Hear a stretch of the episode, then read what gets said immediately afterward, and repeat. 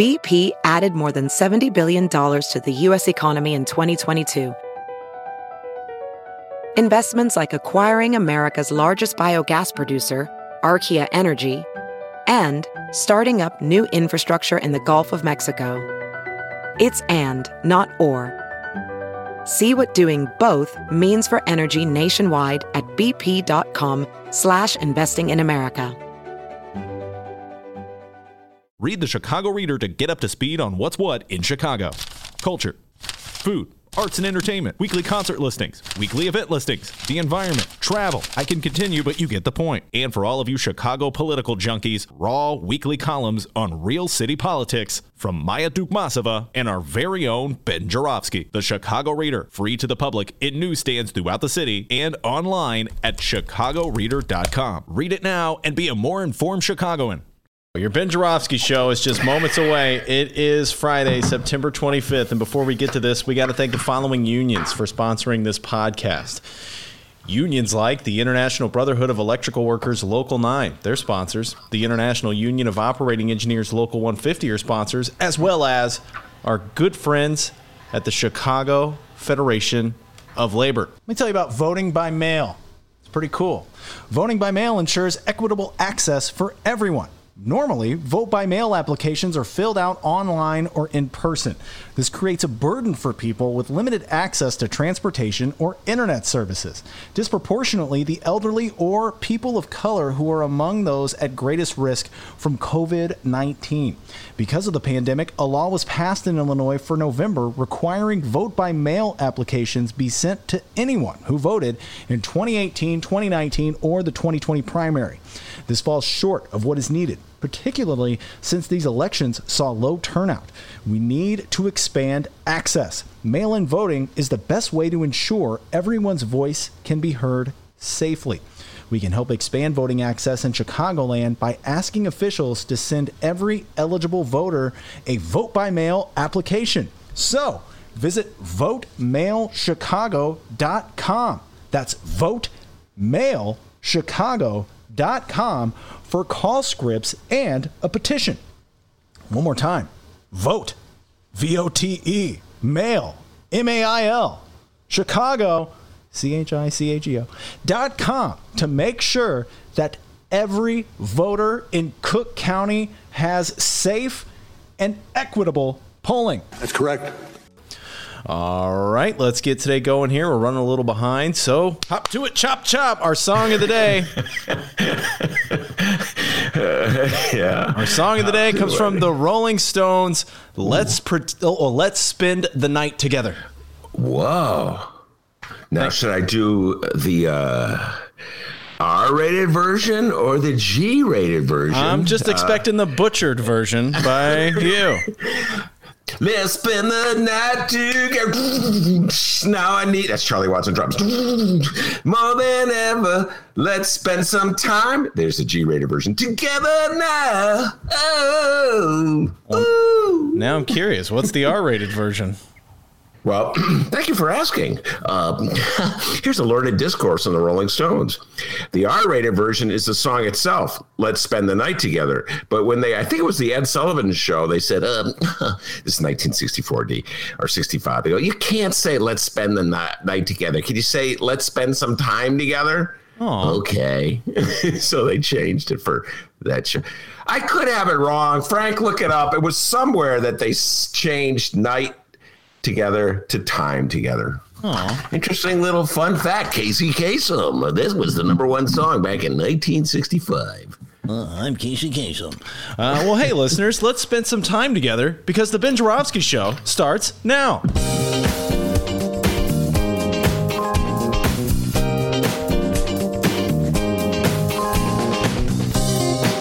It is Friday, September 25th, and live from my apartment in his attic, this is the Ben Joravsky Show.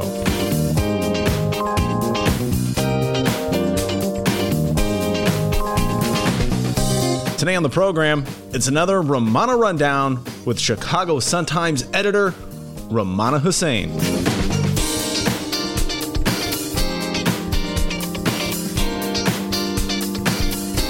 And now your host, Oh, the furthest thing from a Rolling Stone that you can find.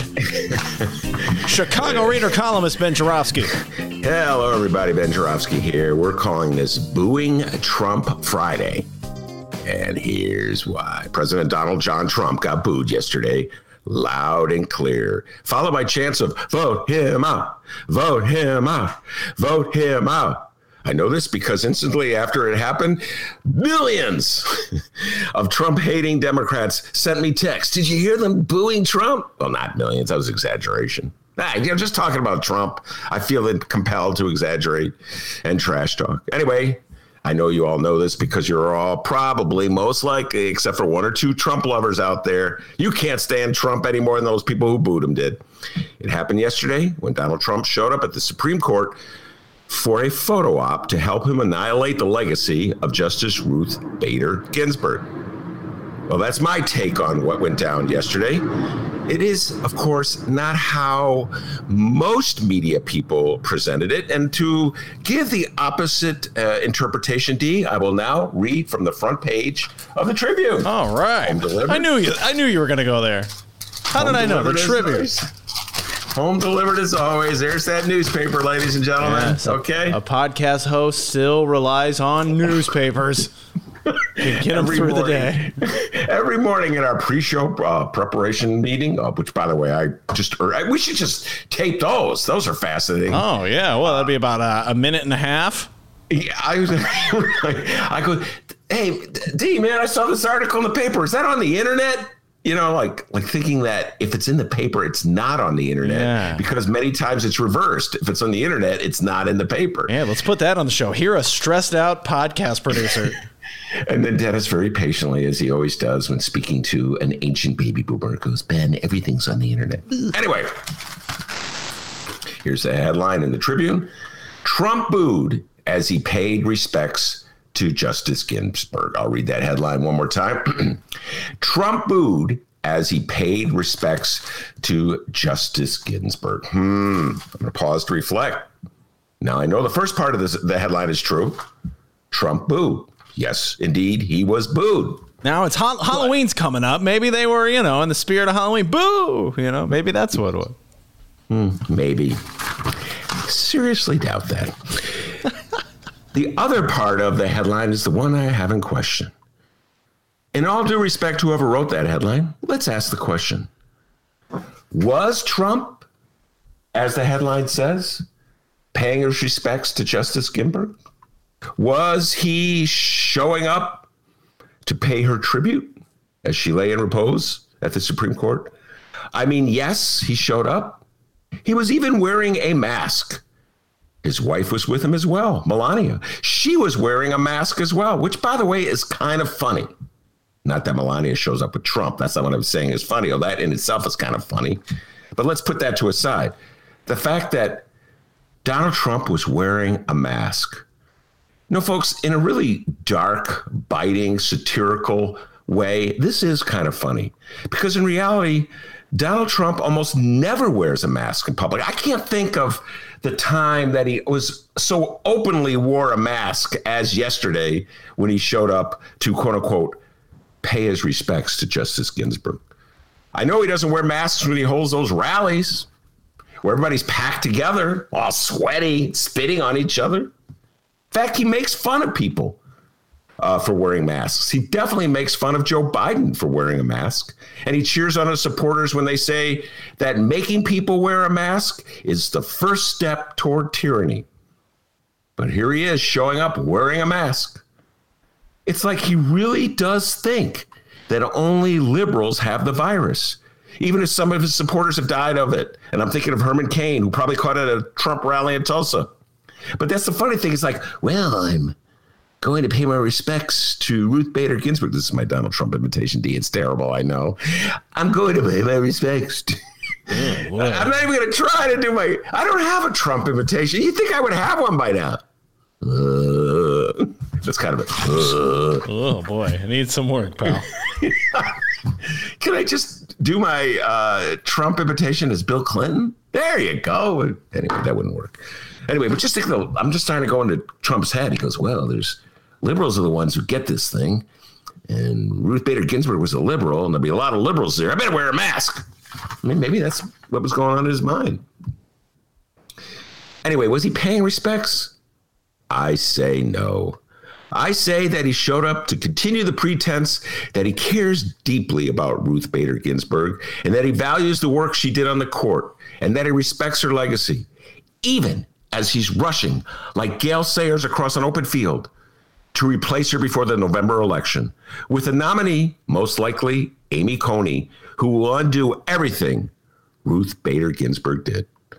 But he has to look as though he's honoring her so he can have a rebuttal in case people say he's dishonoring her, as I just did. So he wears the mask and he shows up to quote unquote pays his respects as part of his effort to obliterate everything she stood for. And by the way, if he really wanted to honor Ruth Bader Ginsburg, he'd require her requests as she stipulated to her granddaughter. According to her granddaughter, Ruth Bader Ginsburg, in the hospital before she died, requested that her vacancy not be filled until the next president is installed. If Trump wins in November, Trump gets to fill that vacancy. If Biden wins in November, Biden gets to fill that vacancy. And what was Trump's reaction to that request from Ruth Bader Ginsburg? He said it wasn't true. He said she made it up. He said it was con- it, it's fiction. I don't know who he blamed it on. Was it Nancy Pelosi that supposedly wrote it? Chuck Schumer? I can't remember. Remember. The point is, when he had his chance to pay some respects to Ruth Bader Ginsburg, he didn't pay his respect. He paid his disrespect. Anyway, the people booed him.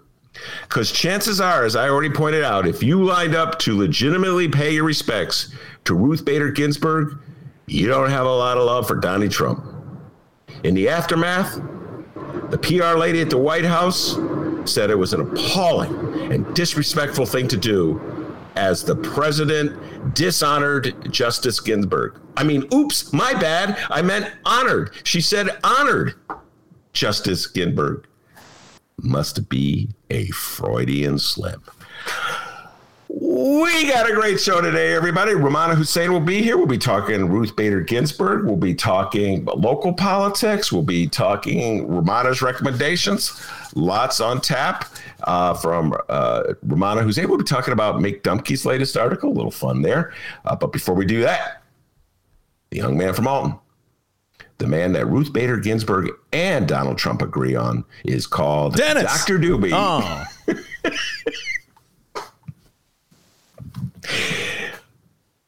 Dr. D with the news. Name's Dennis. Been Oh, doing this three and a half years. How's it going, everybody? Before we find out what's happening in Chicago and or Illinois for the fourth and final time this week, two things. First, Ben, we need a recap here, man. You were scheduled to have a live stream Zoom meeting last night featuring 16th congressional district candidate Dani Brzozowski. Now, I know you're not the most tech savvy host out there. How did it go? Were you able to connect? And have your thoughts on Zoom changed at all since last night? Let's start with the last uh, question first. No, my thoughts on Zoom have not changed. I can't stand Zoom. Uh, and it's mainly because I'm just a clueless baby boomer. I admit it's me, not Zoom, D. There's something about Zoom that triggers this response to me. I get all panicky. I know. And I, I well, a part of it is that my computer, as everybody knows, doesn't have a camera in it, so I can't do Zoom on my uh, computer. And everybody tells me, Ben, don't put Zoom in your phone. Don't do Zoom on your phone. I don't know why. So I don't have Zoom on my phone. So the only thing I got to use my wife's tablet. I don't You have Zoom. I, you have a brand new phone. You have Zoom on your phone. You can't use that excuse for a brand new. Wait, iPhone. time out. Don't you have to install it? No. Huh. No, I mean it's still you know I didn't things I learn. every Even if you don't, e- I mean, installing. You say installing like you got to like go behind uh, under on the floor and plug stuff in. It takes like uh, five minutes. you know, th- then there's always like this baby boomer fear I have that if I put Zoom in my phone, it'll be like take up too much space. That's another thing I have. Mm-hmm. And then all of a sudden, like in a month, my phone will be losing energy energy really fast, which is, you know, by the way, don't think I'm not on it when Apple's up to D. don't think I'm not on it when Apple's Oh, This is my to, co-host, everybody. My coworker. I work with him. So I got to use my wife's tablet, this little computer thing, and I don't know how to use that. And boy, uh, help me! So I, it's always a panic when I have to do Zoom. So I, I admit it. I need help. I need help. Okay, I admit it, D. At least I admit it. Anyway, uh, put that aside. It was a great meeting, and I want to thank Indivisible Chicago for setting it up. Uh, and I immediately cut deals with two of the uh, people there to have them come on, and uh, one of them is uh, Rose Colicchio, who probably knows more about election law than even the election law lawyers because she's doing the deep dive and doing a lot of studying into this, and uh, so she part of it was the interview with Danny B, but then we got into the specifics of what's going to happen uh, in the days leading up uh, to November 3rd. You know, vote by mail as opposed to voting in person, and uh, the procedures that are in place to protect the vote, not just in Illinois, uh, not I mean not just in the Chicagoland area, but downstate as well, and in Wisconsin. We had some folks from Wisconsin uh, on the show, so very informative. There's a lot of fear and hysteria out there, uh, D, in in my my neck of the woods in lefty land and liberal land, particularly liberal land. And um, folks are really scared that Donald Trump is going to steal this election. And so Rose is just filled with information about what's going to go down and the procedures that are in place, as I said, to protect the vote. So I'm going to bring her on. She's coming on. I cut a deal with her. She's coming on in a week or so, and uh, she's going to take the deep dive uh, on all those issues. So I'm really glad I uh, did the Zoom meeting. Very informative. And thank you very much, uh, Indivisible Chicago, for inviting me. There you go. Uh, if they invite you back, you going to do another one? Yeah, and I will uh, do it uh, over uh, Google Meet. No, no, yes, you're gonna get you're gonna get your phone and you're gonna get the app and install it. Yeah, I guess. Oh, by the way, speaking of my phone, I just got a text from Frank. It was the Ed Sullivan show that did the censorship of the Rolling Stones. Let's ah. spend the night together. Thank you, Frank.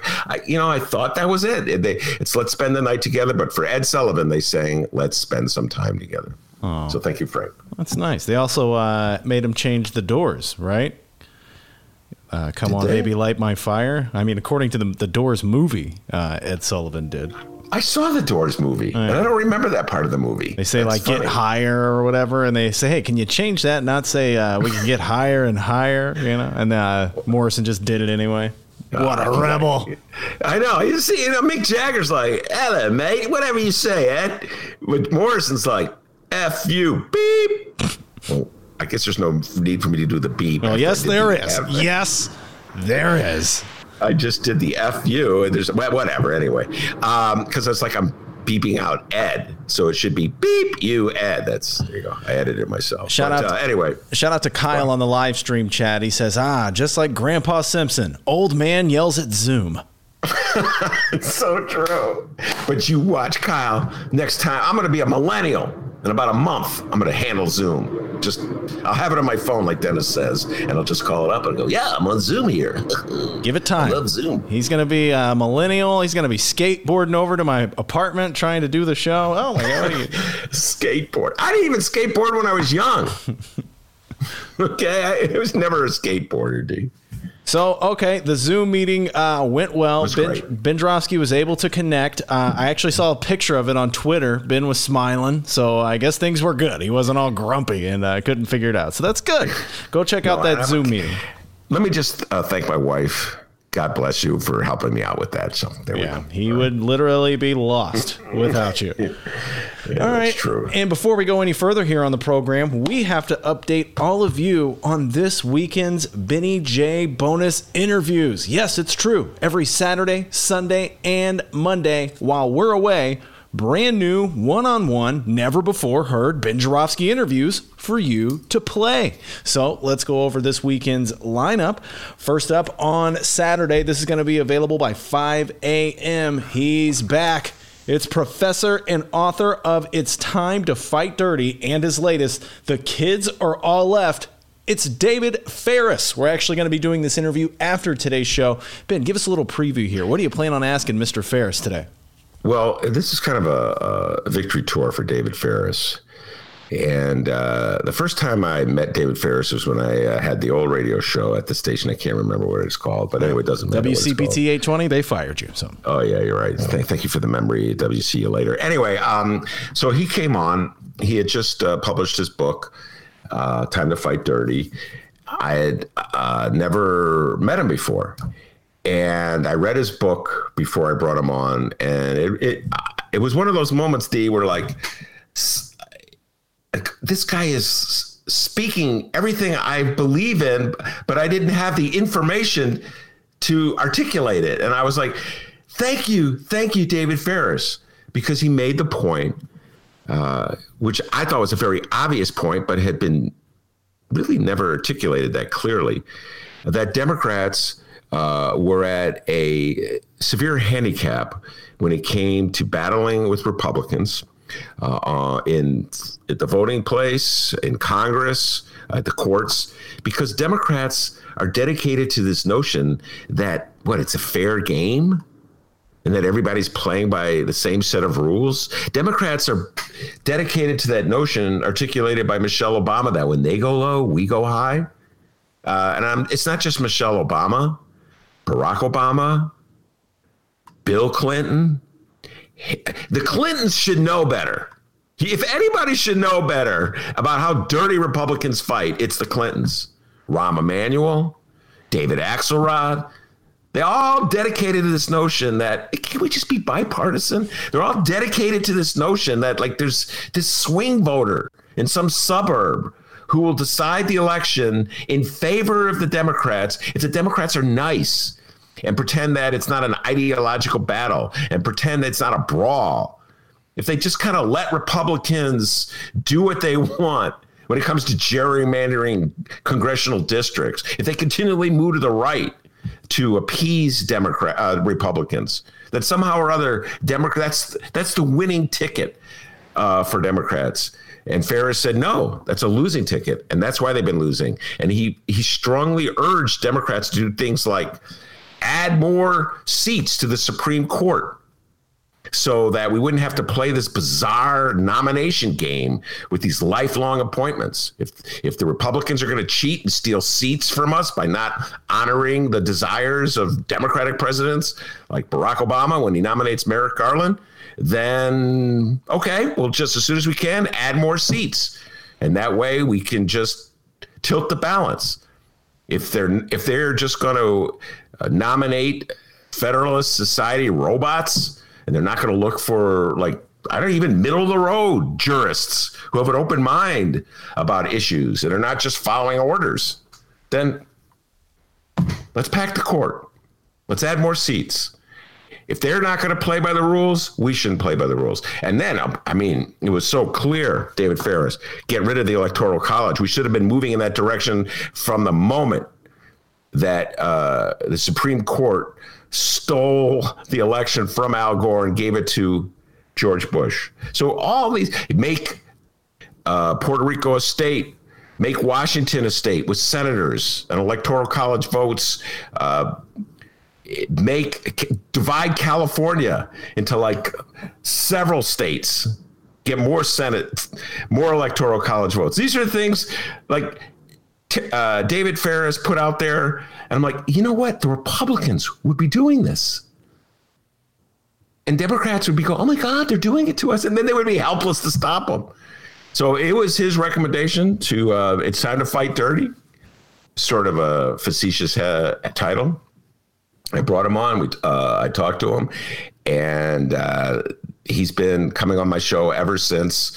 He does an outstanding job of analyzing the events uh, that are just unfolding, but he always has that long range view of what Democrats uh, should be doing so that we do not continue to repeat the same old mistakes. So I think he's going to take a big, bit of a victory lap on this interview, D, because uh, his recommendation, which he made three years ago, uh, to put more seats in the Supreme Court is being picked up by many mainstream Democrats who wouldn't even consider it back then. Uh, in you know, in light of the spectacle that Mitch McConnell and Donald Trump, uh, the debacle, I should say, that they're uh, that's unfolding right now, where they're disrespecting the legacy of Ruth Bader Ginsburg by rushing to fill the vacancy before the election. So I'm looking forward to David Faris taking a victory lap and then uh, giving us perhaps more instructions on where he thinks the Democratic Party should go as well. Once again, that's David Faris, available at 5 a.m. tomorrow morning, Saturday, at both. Chicago Sun Times and Chicago Reader websites, and wherever else you download your favorite podcast. Now, Sunday's interview will also be recorded after today's show, but I already know what you're going to be discussing with Sun Times Chicago Bulls writer Joe Cowley. Absolutely, Joey C. Uh, Joe Cowley. All right. Now, Dennis always says, Ben, you're not allowed to talk sports.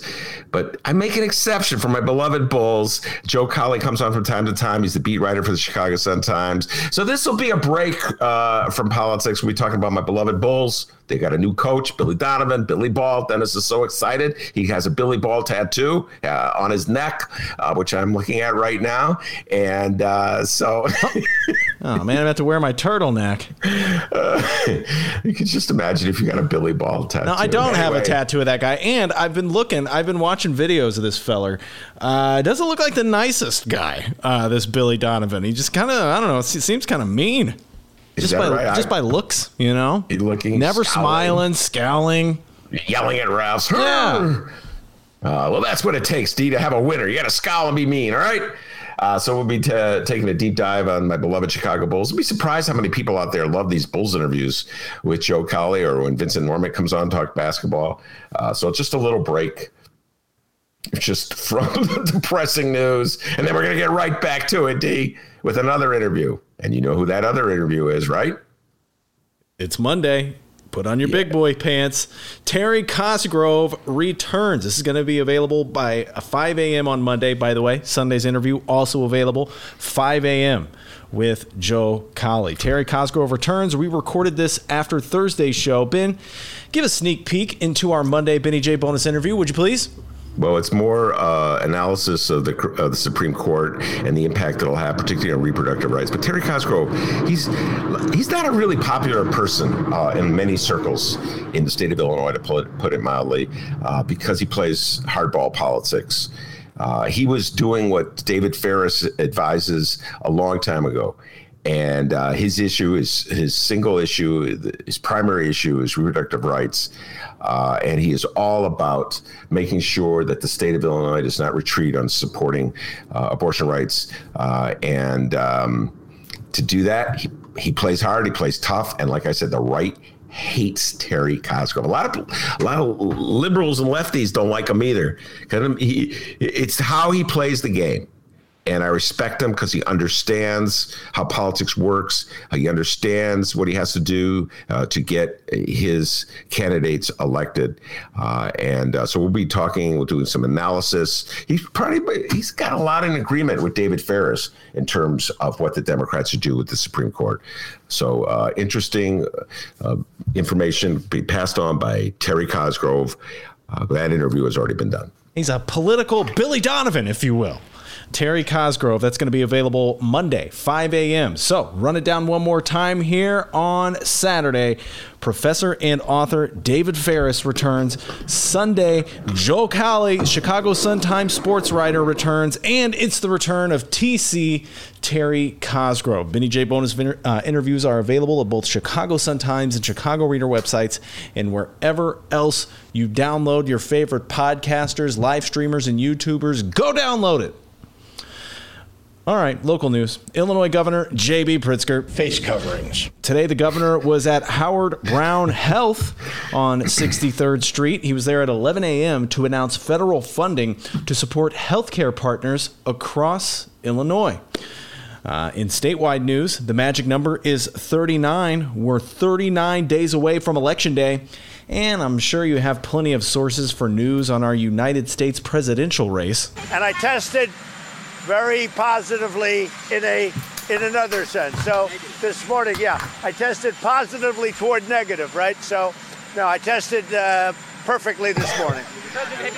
meaning, meaning I tested negative. Play the radio. Make sure the television, the, excuse me, make sure you have the record player on at night, the, the, the phone. Make sure the kids hear words. Yikes. But what about the races right here in Illinois? Well, the Ben Joravsky Show is your local election connection, if you will. Ooh. For damn near a month now, we've been providing you with the news and information that you need to know in our 2020 Illinois general elections. And right now, that coverage continues. Ben, we have a new candidate campaign ad to play. I love it. I love campaign ad. Uh, more Jeanne Ives? No, no Jeanne Ives. You're going to find no, out soon, pal. It's time for a 2020 Illinois general election candidate update. This is a 2020 Illinois general election candidate update. Damn right it is. All right. Today's candidate update comes from the heated rematch in the 13th congressional district between incumbent Republican Rodney Davis and his Democratic challenger, Betsy Dirksen Londrigan. Ben, we actually traveled to the 13th congressional district uh, a while back for our Meet the Candidates special. You remember that, right? Oh, absolutely. We got into a car, as I recall, and you were driving, as I recall. Yeah. Didn't the car make funny noises? Funny noises. We were driving like badasses. We were peeling out, dude. Uh, and I recall I had to bring all the change for the tolls. That was yesterday. Oh, sorry. such a great gag. I thought I'd bring it back, D. All right, I can hint some sarcasm in there, but it looks like we have a campaign ad battle happening between these two at the moment. How it's gone so far, Londrigan puts out an ad, then Davis hits right back with an ad of his own. Oh my. The last ad we heard was from Rodney Davis. In this ad, Rodney Davis used what I call the Rauner tactic. Yay for our teachers! Yay for our teachers! That's when an Illinois Republican puts out an attack ad during election season with hopes of attaching Democratic and, let's face it, kind of shady, Illinois House Speaker Mike Madigan's head on their opponent's body. By the way, for the record, this tactic hasn't really produced great results. Uh, Bruce Rauner was barbecued in the 2018 election. now, we played it earlier in the week, but to make sure we are all on board, here is the latest Mike Madigan is bad, so therefore Dirksen Londrigan is too ad from Rodney Davis. I'm Rodney Davis, and I approve this message. Illinois House Speaker Michael Madigan is facing intense scrutiny tonight after being subpoenaed in connection with a bribery investigation. Mike Madigan is the most corrupt politician in Illinois, and Betsy Londrigan is part of Madigan's machine. Londrigan raises money for Madigan and his corrupt machine, while her campaign is bankrolled by Madigan and his henchmen. Now Londrigan is refusing to call for Madigan's resignation. Betsy Londrigan would make Washington more corrupt. Holy crap, that ad is scary. Oh, I'm so scared, D. I'm afraid to leave my house. You too? Madigan's corrupt machine. Yeah. Mike Madigan. Yeah, I'm scared, man. I'm scared. All right, but Dirksen Londrigan has hit back. Oh my!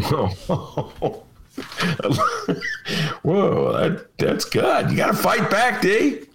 Today, Betsy Dirksen Londrigan's campaign released its fifth television ad titled Real, which dives into Congressman Rodney Davis's record of voting to gut health protections for central Illinois families.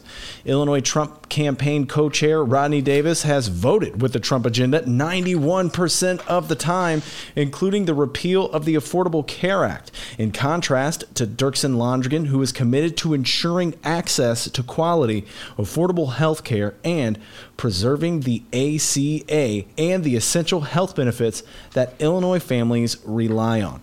This uh, 30 second ad will air in the Champaign Springfield Decatur media market as part of a district wide buy that includes broadcast, cable, and digital platforms. And it's about to air right now on The Ben Joravsky Show.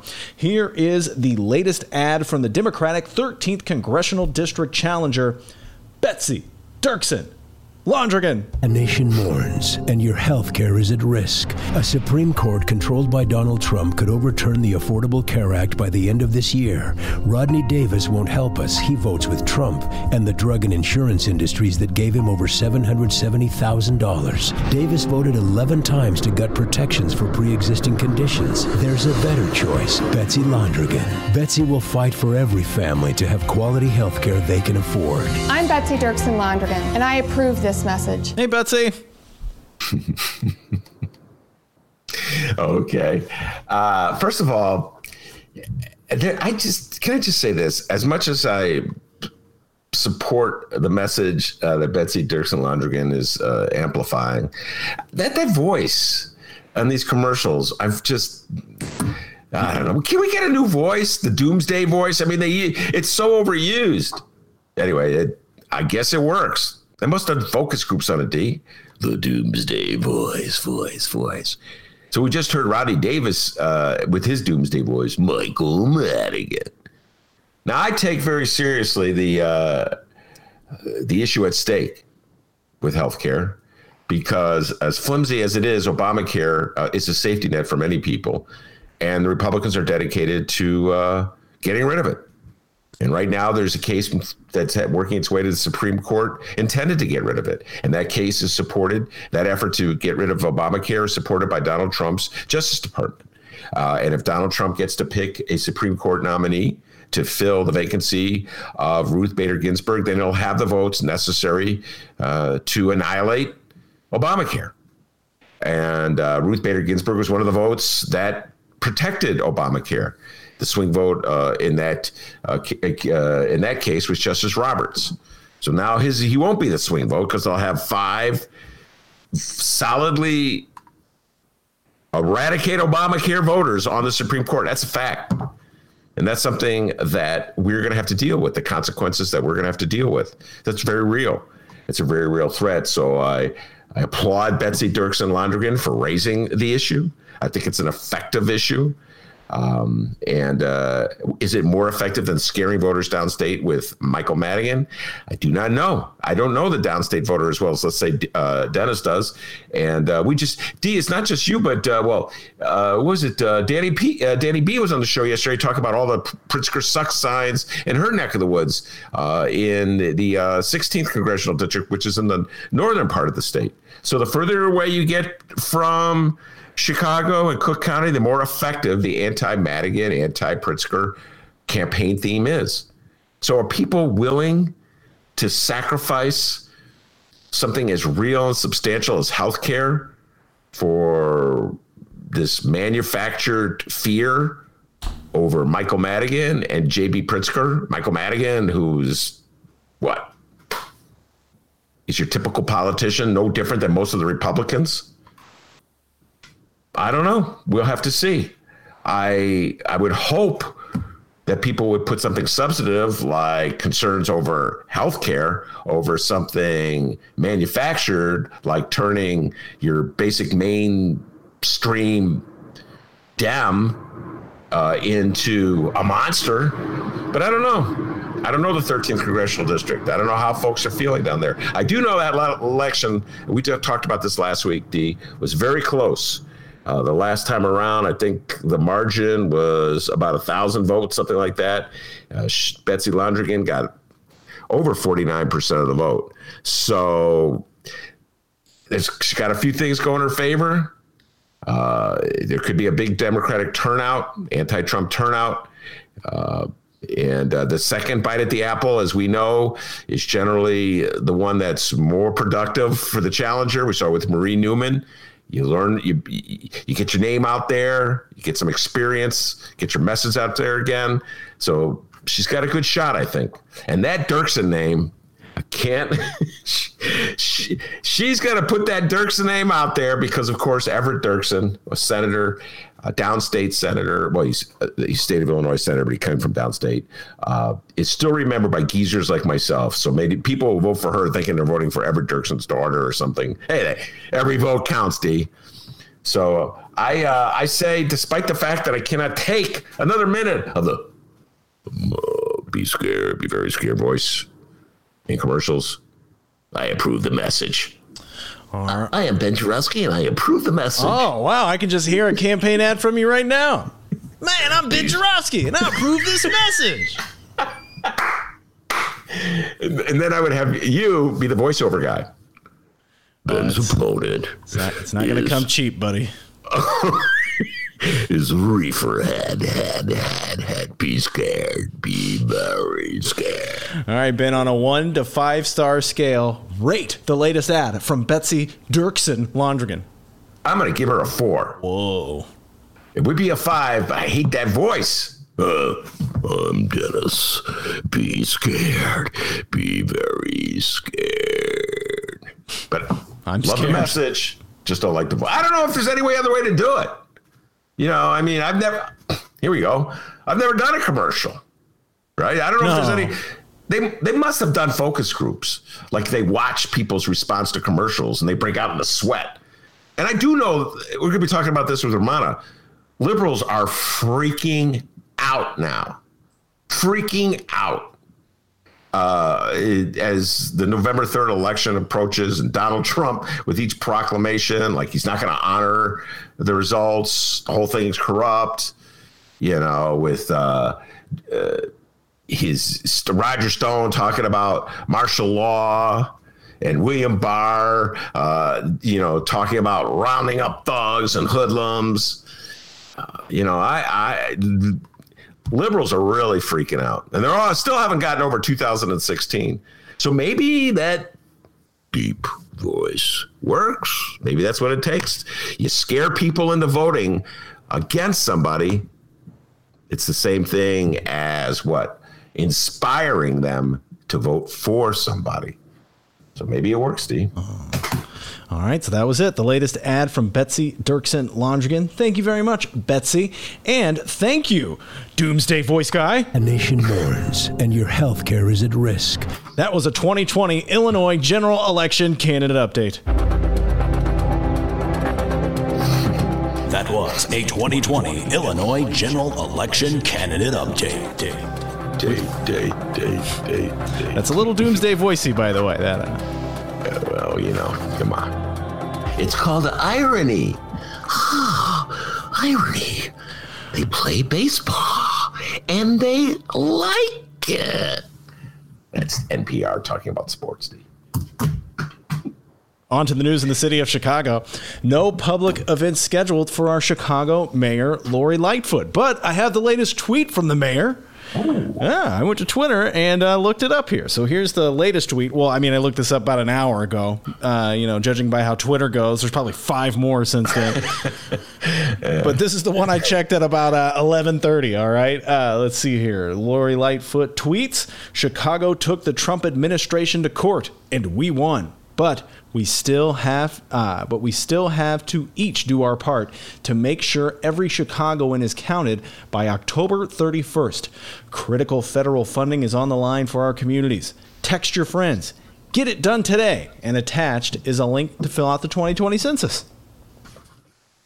What a wonderful tweet. I forgot. There's been so many lawsuits. D i have a confession to make. I have several confessions I'll be making in today's show. I don't remember what lawsuit she's talking about. Do you? Uh, no. Oh. I don't know what she's talking about in that tweet. So, what a great tweet, Lori. Do you think she wrote that tweet, by the way? Yeah. Just, you think she? Yeah. Uh, hold on. Uh, hold on, calls. I have a tweet to write. And then she writes it. Figure what? How long it take her? About five minutes to do that? Eh, five to ten. You know, sometimes it takes a while. I bet she's got like people standing behind her going, "No, no, put a comma there." I don't think she. I don't think she. Personally, I don't think she did it. Whatever. Doesn't matter. Good. Yes. Uh, Get those census figures in. There's no joke. That's that is no joke. Got to be counted, man if you if you want to get federal money, if you want to get political representation, that's how the game is played, ladies and gentlemen. So yes, Lori Lightfoot, you're absolutely correct. Now, the Chicago Sun Times and the one and only Fran the Woe Man Spielman followed up on a story that we talked about on Thursday. Shout out again to our dear friend and Ben's former First Tuesday sidekick, Mick Dumke at ProPublica. It looks like he got the scoop on this one here. Uh, Mayor Lori Lightfoot violated the Open Meetings Act by hosting conference calls with aldermen in the early days of the shutdown triggered by the coronavirus pandemic. This comes from the Illinois Attorney General's office. Uh, Deputy Corporation Counsel Jeff Levine had argued the conference calls Lightfoot and top aides held with aldermen on March 26th, March 30th, April 6th, and May 8th did not violate the Open Meetings Act because aldermen were acting acting as, quote, community based first responders, and no, quote, legislative deliberation or action took place. Levine wrote June 26 in response to a complaint filed with the Attorney General's office by ProPublica reporter Mick Dumke. What a bulldog. uh, let's see here. Levine said, quote, it was essential to uh, disseminate public safety related information as widely as possible to other city officers who could assist in implementing disaster relief and mitigation. Uh, I learned about this because I got a, a, phone call at about six in the morning from Mick Dumke. Ecstatically. I made it! I made it! I'm in the Sun Times! I'm in the bright one! Yay for our teachers! Yay for our teachers! I'm just teasing. Mick did not do that, okay? I'm sure he was up at 6 a.m. I don't know if you know this, uh, Dennis. Mick is an early riser. oh, he chops I, wood. I joke. No, he's you're the one who chops wood and smokes the bong. Okay, don't do either, but go ahead. Okay. Uh, Mick, uh, he gets up early. What? Dennis gets up early. He doesn't smoke the bong. That's a bad joke. He hasn't smoked in three months or whatever. But he goes for bike rides. Uh, people may not realize this. Dennis is an active bike rider. Mick gets up early and he goes swimming. Yeah, it's true. He goes Ooh, swimming. Swimmer. Uh, he's a swimmer. So the two of you are, you know, very ambitious young men. You get up early. I, on the other hand, slept till about ten o'clock today. Anyway, um, so I have a confession to make here. I'm a little embarrassed, and uh, I talked to Dennis about this. Uh, and I go, D, should I make this confession, or should I just pretend the whole thing didn't happen? And Dennis said, you know what? Let your conscience be your guide. Yeah, I and said so, that. Yeah, and exact words. he goes, "Let your conscience be your guide." And you know, how can I rail and rave and rage against politicians who are less than honest with you folks if I'm not 100% honest with you? Right, D? So I'm going to come clean and I'm going to make a confession. It's an embarrassing confession, but I'm going to make this confession nonetheless. Yesterday, uh, one Dr. D, one Dr. Doobie, one guy they call Dennis, uh, dutifully sent me uh, a, a link to an article in ProPublica by my dear friend and a former writing partner, Mick Dumke. And he said, You know what? I really want you to read this article so that you could discuss it on the show. And I said, D, I will do that. And guess what happened? I took a call. I took another call. I got sidetracked by reading another article. I had to write my opening bit. And about an hour and a half passed. We're on the show live. And Dr. D t- says to me, Ben, so that story uh, by Mick Dumke in ProPublica, I'm going to turn it over to you. Tell us what you think about it. At which point, ladies and gentlemen, I went habada, habada, habada in my brain. Because guess what? I had not read the story.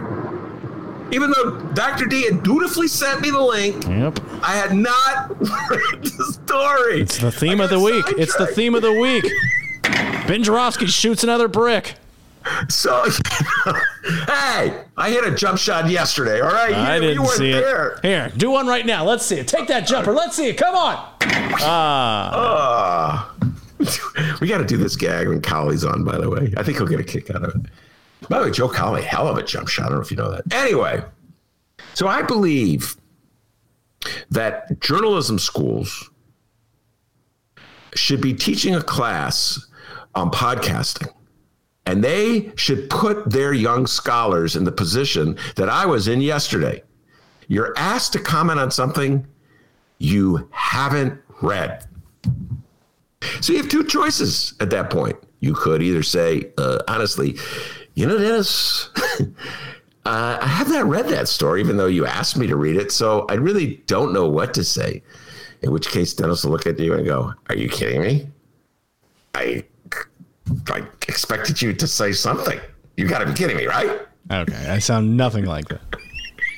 It's a horrible impression of me. That's my, not really my Dennis kid. Come on, man. Yeah, you got to do it. Oh, even worse. I don't have an invitation. You don't like. You have a. I don't know. I, I don't have an invitation to you. I'll do.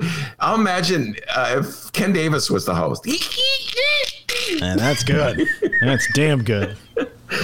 Anyway, I love you, Kenny D. Anyway, so folks, I just pulled a old trick out of the hat that I learned from Toni Preckwinkle. Uh, Toni Preckwinkle, when you ask her, you ask Toni Preckwinkle, hey, uh, President Preckwinkle, is the sun out today? And she could say, yes, the sun is out, or she could answer whatever she wants to answer. So is the sun out today? And she could say, I think Donald Trump is a diabolical human being who deserves to be defeated at the polls. Yes, but what about the sun? And uh, I think Dr. D is super cool. And I love it when he uh, he does his imitation of Homer Simpson. In other words, you just sort of filibustering. That's what I did, D. We're kind of doing it now. So can we talk about that story about uh, that Mick Dumke wrote? I, I just had to get that confession out. Anyway, I've had the opportunity subsequently to read the story. And it's an excellent story. Mick, take a bow. It's hilarious. Mick's story, in my opinion, uh, is uh, very funny because he starts off by saying, talking about the city council uh, as a rubber stamp body and that uh, people don't view it as a legitimate uh, legislative body.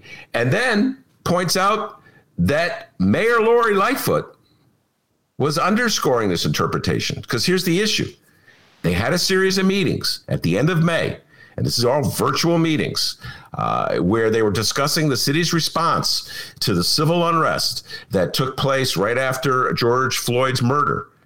And uh, there were over 40 aldermen and a body of 50 in these meetings. So, those, by definition, should be open to the public.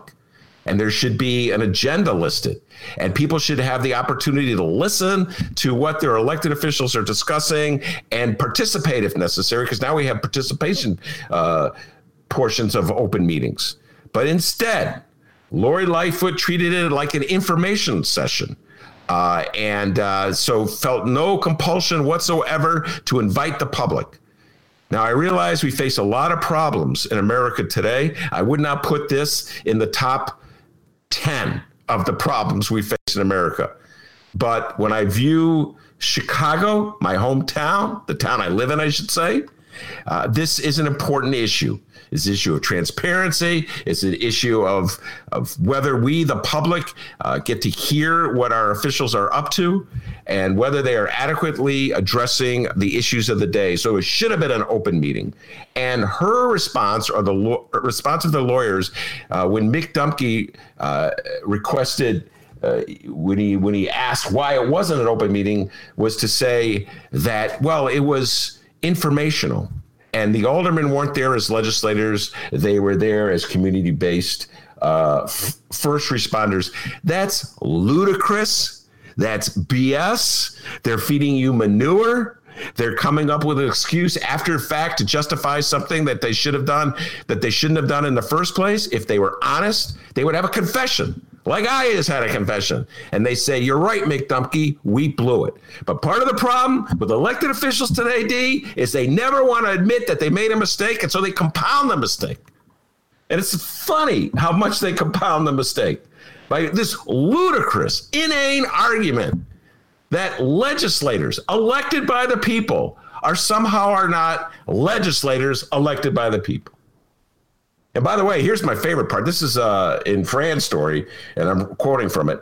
Ever since uh, that the meeting the that was not publicized, the mayor has been careful to hold conference calls and Zoom meetings, talking only with small groups of aldermen to avoid violating the Open Meetings Act. So she wouldn't admit that she violated in the first place, but now she's continually violating in the spirit in such a way as to undercut any attempt by the Mick of the world to call her out on it. So great job, Mick Dumke. Uh, and uh, come on, Mayor Lightfoot, have an open meeting this thing with these behind door meetings, if you want to call an alderman, you know, just to talk strategy, that's one thing. But if you're going to have a meeting where you give out information and you solicit ideas and responses from the alderman, it should be open. The public should hear. And you know what? If you're going to have, if it's going to deteriorate into uh, shouting sessions like it happened in this uh, concealed meeting between uh, the uh, Raylo, Alderman Raymond Lopez, and Mayor Lightfoot, so be it. At least we'll be entertained while we're enlightened, right, D? Right. So, right? Right. Right. So, anyway, great job, Mick Dumke. And uh, I just had to get that off my chest. And I feel good, D.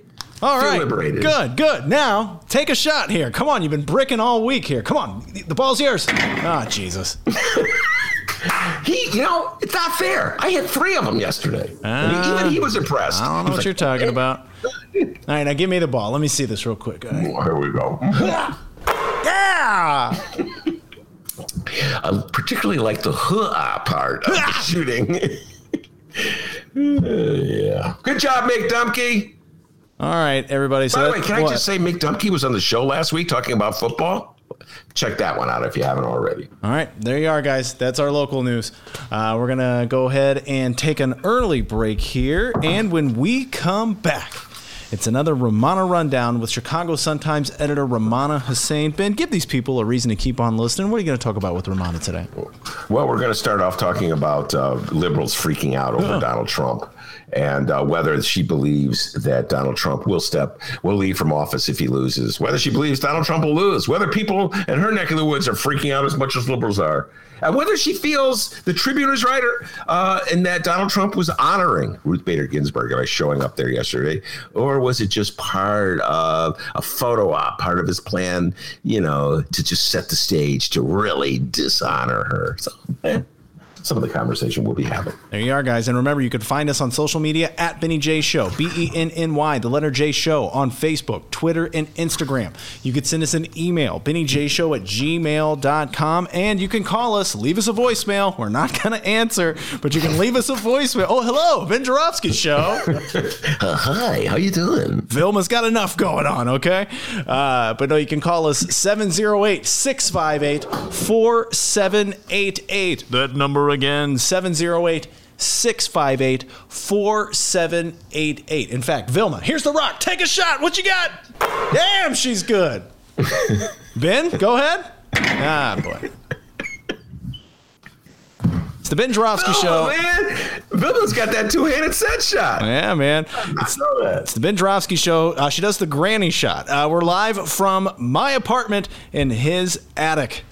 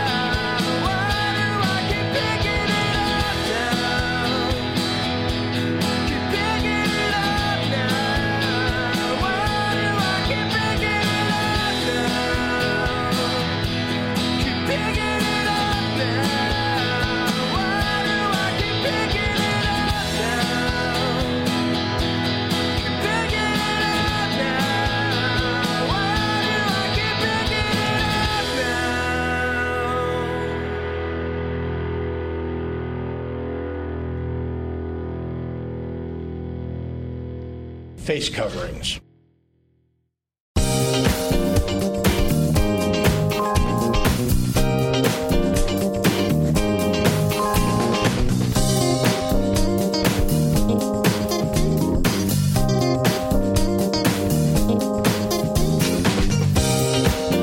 Hour number two of your Ben Joravsky Show for Friday, September 25th, is brought to you in part by the International Brotherhood of Electrical Workers, Local 9, the International Union of Operating Engineers, Local 150, and the Chicago Federation of Labor. Benny J, do me a favor. Take it away. All right, we'll do. We're waiting for uh, uh, Rummana to connect. I don't know where she is, but that gives me an opportunity to talk about something that I wanted to talk about uh, early in the, in the first part of the show. We ran out of time. And uh, so a couple of curious articles that may get cut off by if Rummana comes on, and then I'll just bring it up at the end. That's a tease. oh, that's coming You know up, what? guys. Do not worry. Coming That's up. coming up. I'll just have to hold off about these curious articles, uh, contradictory articles, one in the Bright One, one in the Tribune, because Rummana Hussain has joined us. Welcome back to the show, Rummana. It's uh, always a blast talking to you. Hi, how are you guys? Doing pretty well. I, well, actually, Rummana, I'm going to be honest with you. I'm freaking out. And uh, this was the first thing that I wanted to talk to you about. Uh, there are so many people in my just little world who are freaking out. Uh, Donald Trump has got to them. Uh, I get emails, I get texts, it's conversations, phone conversations. Uh, everything from Donald Trump won't uh, honor the uh, election, and then be a conversation like this, like, what if Donald Trump refuses to get the office? What's going to happen? They always ask me these things, like, how do I know? And then I'll say, well, I, I mean, I, first of all, I do believe he will honor the election. I think he's just, you know, talking trash. No, but what if he doesn't? I don't know how to answer that, Rummana, because it's like it's never happened in my lifetime. I know everybody thinks I'm really old and I've lived through everything. So people are losing their freaking minds. What about it uh, in your world? Are people also losing their minds? I think I think some people are just uh, just they're over the shock that he's our president, and then I think a lot of people do think I, I, I think a lot of a lot of people in my circle basically think that there definitely still is a chance that he could win.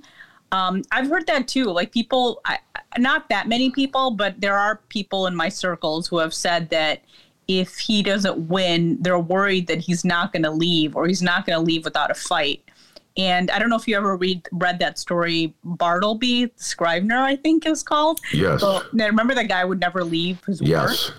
So that's what I, I, I said. Do you think he's going to be like Bartleby and just kind of just sit there and like refuse to leave or just say I prefer not to?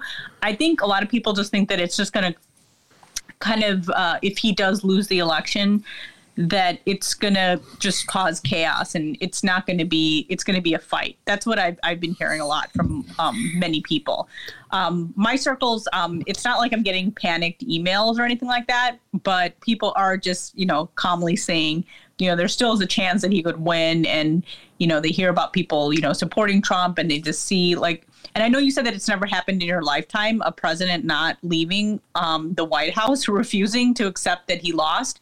But we never had someone like Donald Trump in the White House, and there's been a lot of firsts since he's been president. Yeah, uh, you're right. He's the most offensive, openly offensive president of my lifetime. Uh, and he thoroughly enjoys uh, needling liberals. And uh, liberals have been in a, s- a state of panic regarding Donald Trump since uh, 2016 when uh, Donald Trump, de- quote unquote, defeated, I put it in quotes because he really lost the election, uh, Hillary Clinton. And there's been obviously, I talk, I have so many the activists come on the show, a movement that erupted almost instantly, already trying to unseat him.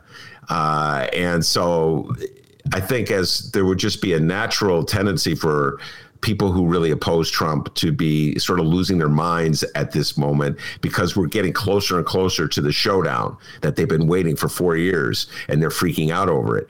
But he does have a talent. I have to give him credit for this, for really knowing how to both fire up his supporters uh, at the same time he freaks out his opponents. The two things are connected because the more trash he talks, the more he says that the election is rigged. You can't trust uh, absentee voting. I, I'm not sure I can abide by it. The more it puts liberals into a panic, and the more the liberals are in a panic, the more fired up his base becomes, which then just gets the liberals into more of a panic because they go, "Oh my God, why aren't these people condemning this?" Yeah, no, I agree. I mean, I, can you blame some people for getting worried? I mean, it's yeah, I think it is kind of um, you know Donald Trump sees like the left or people who are more left of him, you know, get into a panic and then he seems to be goading them and then that that excites his base and then it just becomes this uh everybody just getting overly excited right now. And I don't know, I don't blame a lot of people for being anxious or worrying people who don't want Donald Trump in office because it is kind of unsettling. And I, you know, I mentioned to you last week, um, I feel like the Trump signs, wherever there are Trump signs, they weren't that big f- four years ago, and now they're just like bigger than ever. Um, you know, I'm just saying, like a friend of mine who lives in Northbrook just sent us a. I know we're going to talk a little bit about the sign that's in Northbrook, but there was a Trump rally for. I mean, there was a Trump rally in Northbrook, and it said something like "No socialists allowed" or something like that. She was showing us a flyer, and it's just it's just like the the rhetoric has I feel like has gotten more inflammatory within the last four years. Yeah, uh, we'll get like, to that. I just feel like the supporters are just a lot more vocal, and I don't know if it's like more. I just feel like there's more of a passion than there was uh, four years ago for Donald Trump. For the from those, uh, we'll get.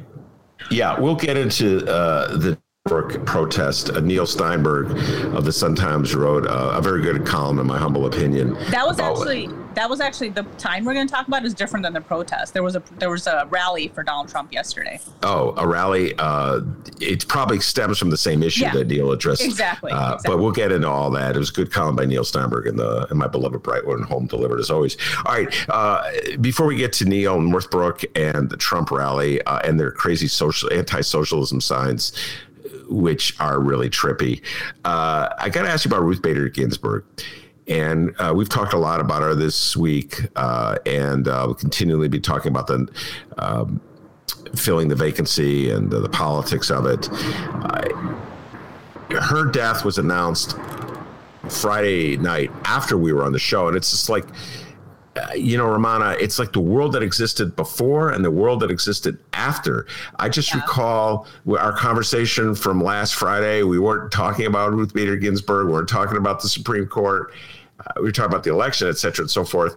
And then just boom, her death changed absolutely everything. Uh, it's been, I'm speaking for myself, very consuming uh, just a mixture yeah. of mourning her her death, uh, worried about the future of the country, all these things, and just angry at what the Republicans are doing and how blatant hypocrisy. What's some of the reaction that you've gone through well, uh, in the aftermath? Well, I mean, right at, I right when I found out, you know, I was actually checking out of work. Um, when she when we got word that she died. So I was like just calling and I was on the phone with the other editor, just checking out and going over the stories that haven't been edited for the day. And he's like, "Oh my God, Ruth Bader Ginsburg passed away!" Like we got an alert from another um, uh, colleague, and then we were waiting for the AP. I just kind of waited until I knew that they got the AP story, and we put it up. And I just started getting a flood of uh, texts, which I'm sure you had too. And you know, Twitter went uh, nuts um, on her dying. So you know, everybody, you know, there was comments about, oh God, can 2020 get any worse? Those kind of co- the commentary was along those lines. And then you know, people obviously sharing stories about her, and you know, a lot of one of the things that a lot of one of my friends pointed out is that she one of her last wishes before she died was not to be replaced by the Trump administration, I believe, or that's what her daughter said.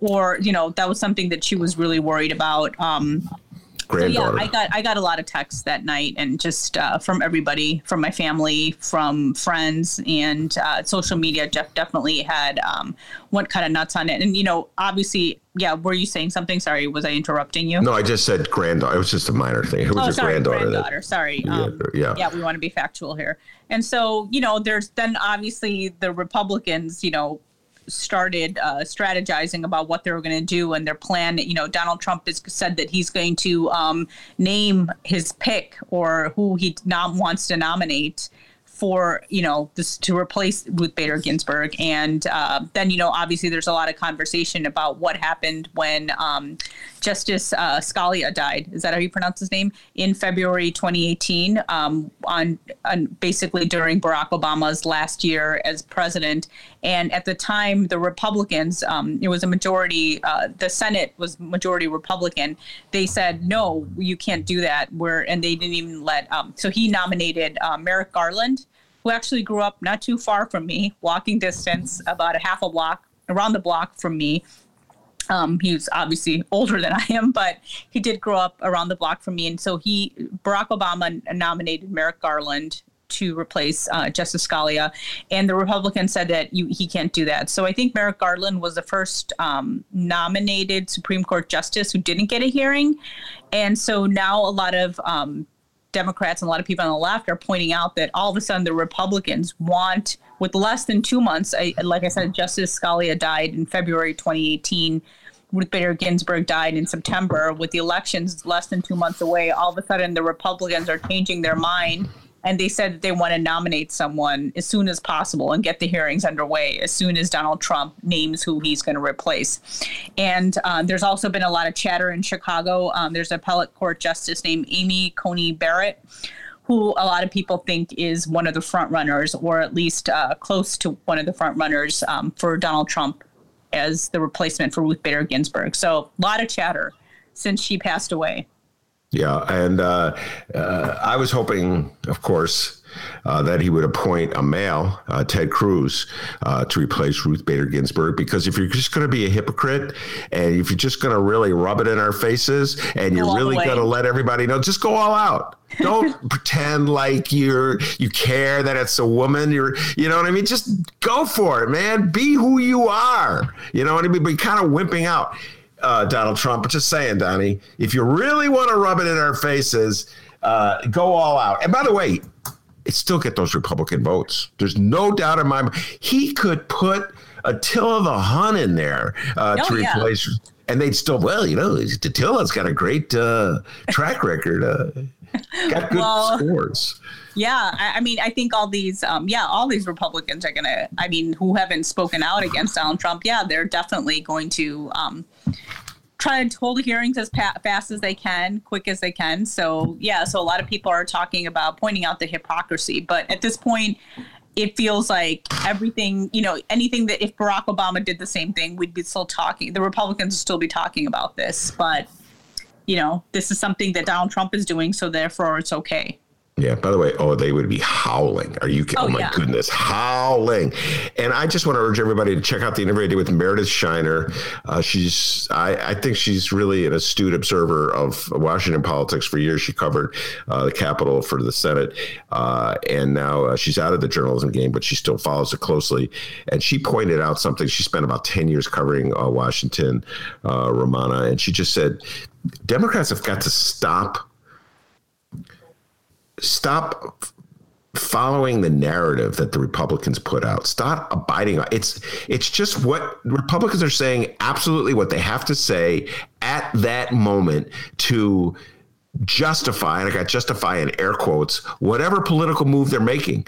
But Democrats fall in this trap, Rummana, where like, well, you know, you said this then, and now you're changing your mind. You're a hypocrite. And I know I'm, I, I, I find myself doing that. But the reality is the Republicans just like laugh at people like me. And they go, Of course we didn't mean it.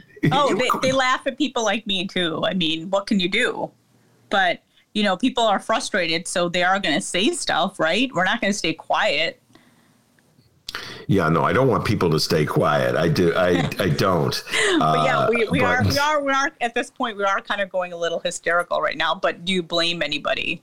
No, I'm going hysterical right now, and I can't blame anybody. Uh, and I, I had fun with this one earlier. Uh, this headline in the Tribune today: Trump booed as he paid respects to Justice Ginsburg. Get your thoughts on this.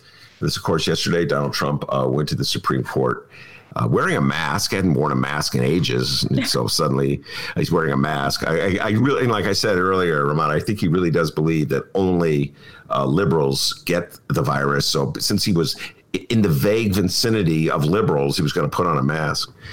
Uh, this was, in my humble opinion, a staged photo op to carry on this notion that the Republicans somehow or other are mourning. I mean, it's so laughable. They're yeah. mourning over the death of a woman whose public role they utterly despise and can't wait to undo. And they got someone already lined up to undo her, but they're going to go through the pretense of pretending like they're really mourning her. And then, by the way, all right, since liberals, I'll put the mask on to make it look like, you know, I, I believe in the masks and social distance. And he slaps Melania along. I guess that's part of the prenup agreement they signed that she has to show up for things like this. What was your response when you uh, well, saw I mean, Donald Trump show up surprised. with the mask? He, he wants to show that he's like, oh God, I still feel, you know, she's, this is Ruth Bader Ginsburg, you know, at the end of the day, she's the Supreme Court justice, very respected. So he wants to show everybody, like, I think when he got off the plane, when he, he heard that she passed away, he's like, you know, he made didn't he make some sort of comment about like, oh, you know, I, I, feel very bad no matter what you think about her. You know, he had to add that line in there. So he wants to show that, oh God, I have like, you know, I have morals and I'm a sympathetic person. I think that's what he's going for. Um, you know, we have talked. Donald Trump is a known germaphobe. And I know he thinks that he's not going to get COVID or only Democrats or liberals have COVID. But at the same time, I think he does, you know, he does realize that it is a pandemic. and so, I mean, he's hypocritical in that sense. You know, I think when he shows up for his base, he probably gets tested and make sure that uh, he doesn't have coronavirus and then you know tries to stay away we don't see the pictures of him standing next to his people really really close so i don't know i think i think he does know that he does know that this is a dangerous thing so but yeah i did hear that he was booed and basically said vote i think people yelled vote him out yeah they chanted and, vote him out and they said i think i heard I, I also read that people said respect her wishes I think there was some sort of commentary on that too. People were chanting. So yeah, I, I definitely think it was. Uh, I'm sure many people found it amusing that he was booed. Yeah, oh, I did. I was. That was like the. that was the high point of yesterday. uh, and, no, but you're right. I was listening to you. And it was funny. I was just imagining Donald Trump when he goes to his rallies. He encourages. He wants to have indoor rallies. He discourages uh, masks. Makes fun of people Biden for wearing a mask. So all his groupies conglomerate. You know, they just pile in together, sweating and spitting on each other. He fires them up and he leaves. But you're right. It's not like a, a rock star who goes yeah. into the audience. He's not like Bruce Springsteen who goes into the mosh pit. You know. yeah, he's like he's down. He's more than six feet away from everyone, and I bet everybody around him just got tested that morning. You know, so you know, I'm sure they take all that precaution. You know, his followers, of course, they're all sitting in the audience not wearing masks because they drank the Kool Aid, but I'm sure he does takes very very serious or like very uh, strenuous or detailed precaution before he does these things without the mask uh, yeah, absolutely. All right, let's move on to the Northbrook demonstration. Neil Steinberg's column was a pretty funny column. Uh, get my Sun Times out. Uh, why did you edit it by the by any way? Did you edit no, I didn't edit it. I didn't edit it, but I have a friend who lives in Northbrook, so she's the one who sent us. Um, she actually is the one who told us about the Trump rally yesterday, and then she told us about the sign too. And then I, I, I, I just you reminded me that Neil Steinberg does live in Northbrook, so he wrote about this. It's it was a coronavirus sign. There's this man in Northbrook who's who's kind of an activist. The one he's like a very vocal activist, and he put up a sign that basically is taking the tally of um, the number of coronavirus deaths in the United States, and under it it says um, we're number one, and then you know it's quoting Donald Trump. And obviously, it's a criticism of Donald Trump. And a lot of people were, there are Trump supporters in Northbrook who were very offended that Donald Trump's name was on that, and they've been complaining that it's a political stunt because Donald Trump. They're like, why is Donald Trump's name on it? And then somebody a couple days ago, or maybe this week, spray painted Donald Trump's name out, or they spray painted on top of his name. So Neil Steinberg write, wrote about this and how he was walking his dog and uh, saw some guy like yelling at the activist who was like updating the tally about Donald Trump's name uh, being on the sign. And then uh, Neil said that he noticed. Neil, I think, kind of went, you know, kind of spoke with him a little. Not that long, but then Neil no- realized that this is a neighbor that he's waved to before and lived down the street. So that was that was pretty interesting and telling. But yeah, it's so they had a. I told you they had a rally yesterday. That's what a friend of mine told me. And then they and then I guess it was in conjunction probably with this sign where some people have issues with because Donald Trump's name's on it. Yeah, though it's uh, I had a, a little smile when I read Neil's column. The sign I'm reading it right here. There's a picture in the bright one. Uh, it says "We're number one," and then underneath that it says 200,000 COVID deaths USA, uh, and then below that it says Donald J. Trump, president. Uh, and so Neil, by the way, the other part about it, he's walking down the street smoking a cigar. Yeah, I, not... I, didn't mention that. I was smoking a cigar and walking his dog. I didn't know Neil smoked cigars. I didn't know the dude smoked a cigar either, man. Poor dog. He's got to walk along with the guy smoking a cigar. I don't know. That's the part I fixate. Got a, I got weird fixations, Rummana. Uh, very good, Kyle. Very funny. Uh, so this outraged Northbrookian. I don't know. Is that what you call them? Northbrookians? Yeah, I guess so. Uh, an outraged Northbrookian of the Donald Trump persuasion. Apparently, there's Trump supporters. I did not know Northbrook was such a hotbed for Donald Trump supporters. That, that I was very shocked too. I told you last week. Um, I mean, I, I grew up in Lincolnwood, but not too far from there. But I kind of feel like the northern suburbs. There are definitely. I'm not saying there aren't Donald Trump supporters, but I didn't know it was that fervent or like that feverish in that area. I just don't see it. I did not know that. And I got a uh, back way long time ago when Rummana Hussain was not even a year old. I, young me, young Benny, went to Northbrook. I was dispatched there by the George McGovern campaign to get out the vote, vote for George McGovern. And let me tell you something. Back in those days, Northbrook was so Republican. Rummana, I'd go by so many houses uh, that like we're already were the, the people had said that they're for Nixon. So yeah. like every seventh house, maybe there was a McGovern person. I would beg them, don't forget the vote, don't forget the vote. uh, but in my mind, the northern suburbs have changed. You know, I look at the the representatives they send, they elect. So I did not think that there would be a passionate, fiery. I love Donald Trump. I wear the MAGA hat proudly. A person in Northbrook, and and here's what Neil wrote. He goes uh, Tuesday. Um, why is he counters this gentleman? Why is the president's name there? What's Trump got to do with this? End of quote. And then Neil writes, I'm not given to direct personal confrontation. Uh, the slow pitch of that, but the slow pitch of that question just hung there right over the plate. Why should this guy be the only one allowed to yell? I swung on my heels. If you have to ask, you'll never know. Touche, Neil Steinberg.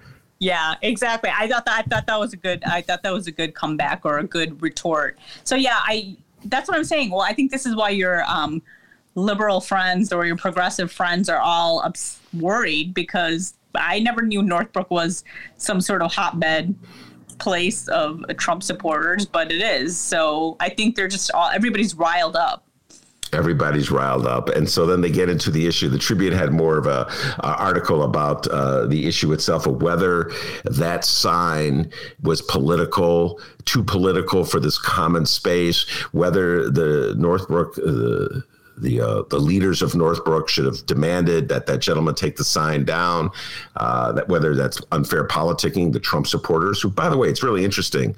Uh, they believe they have a free expression, a right of free expression to uh, denigrate absolutely any liberal they want, uh, and not serve wedding cakes to gay couples. Just saying they claim that right, but they're outraged that um, this man would in any way, even if it's subtly satirical, link uh, make fun of Donald Trump. Uh, but uh, the powers that be in Northbrook uh, said that no, uh, under the ruling of the law, they have to let that sign remain. So they're just following the law. They wanted to make it seem. So there was a Trump rally in Northbrook yeah, yesterday. A, yeah, there was a Trump rally yesterday. I'll even show you the. Mm. Um, the flyer that a friend of mine sent me after we're after we're off the phone. Yeah, there was a Trump rally. So my friend said that she was going to go just to see what the deal was, but I don't know if she went. But you know, I haven't heard of anything happening in Lincolnwood or Skokie yet or Evanston.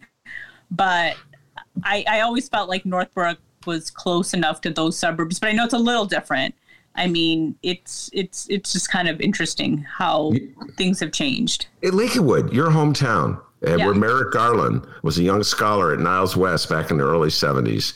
Uh, is is Lincolnwood? Are there any? Is there any bastion of support for Donald Trump in Lincolnwood?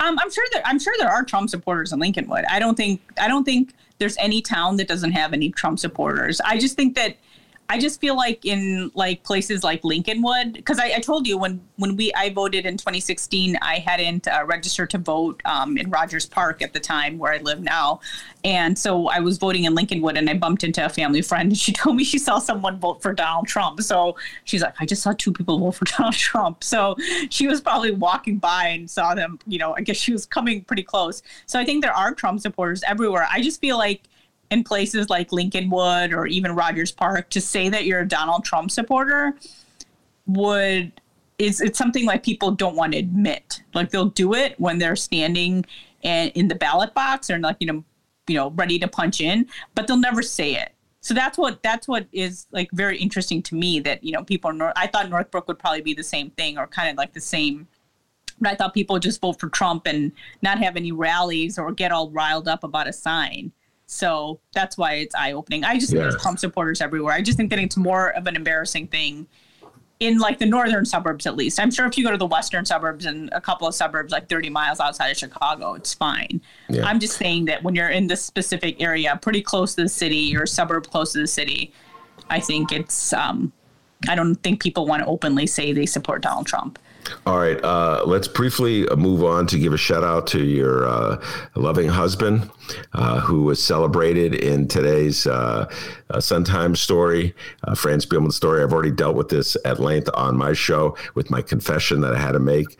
That would, of course, be Mick Dumke. I've talked about this already.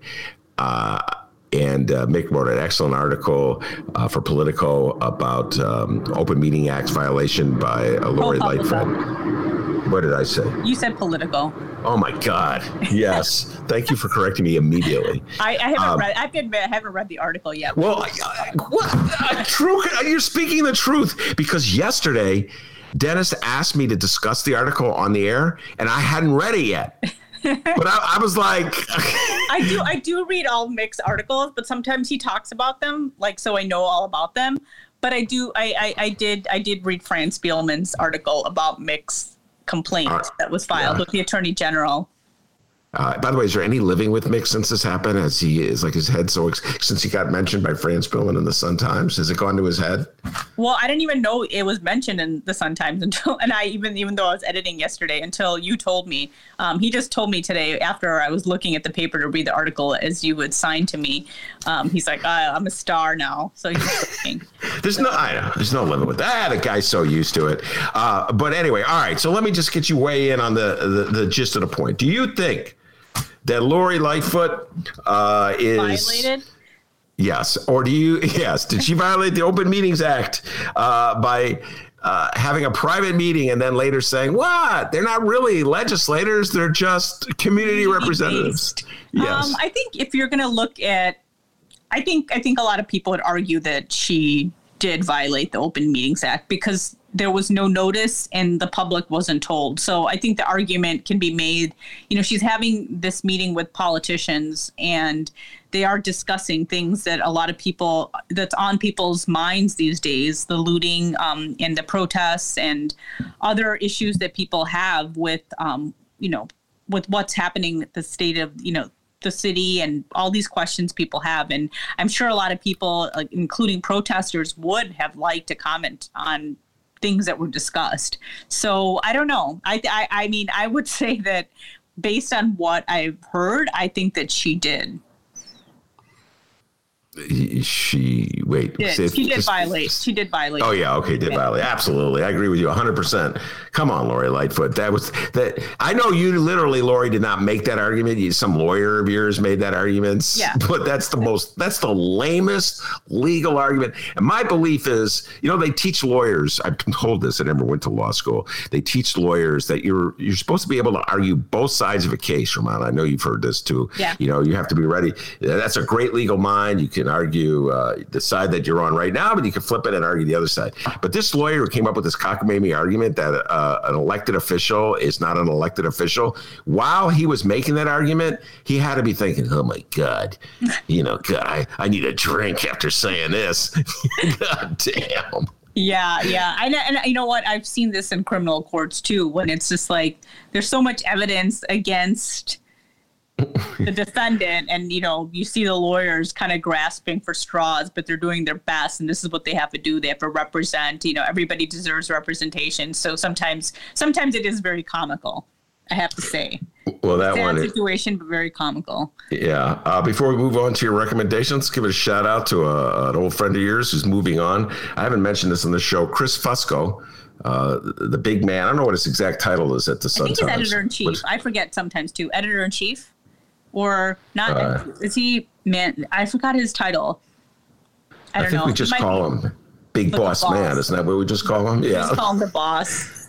The boss. Uh, yeah. So uh, talk talk about what Chris Fusco's doing. Give him a shout. Yeah, out. Chris uh, Chris Fusco, um, who's really uh, uh, you know a lot of people you know, most of the newsroom or everybody in the newsroom that I know of um, really respects and like Chris likes Chris. We he dropped a bombshell on Wednesday and sent us an email telling us that he was leaving to go start a startup in California.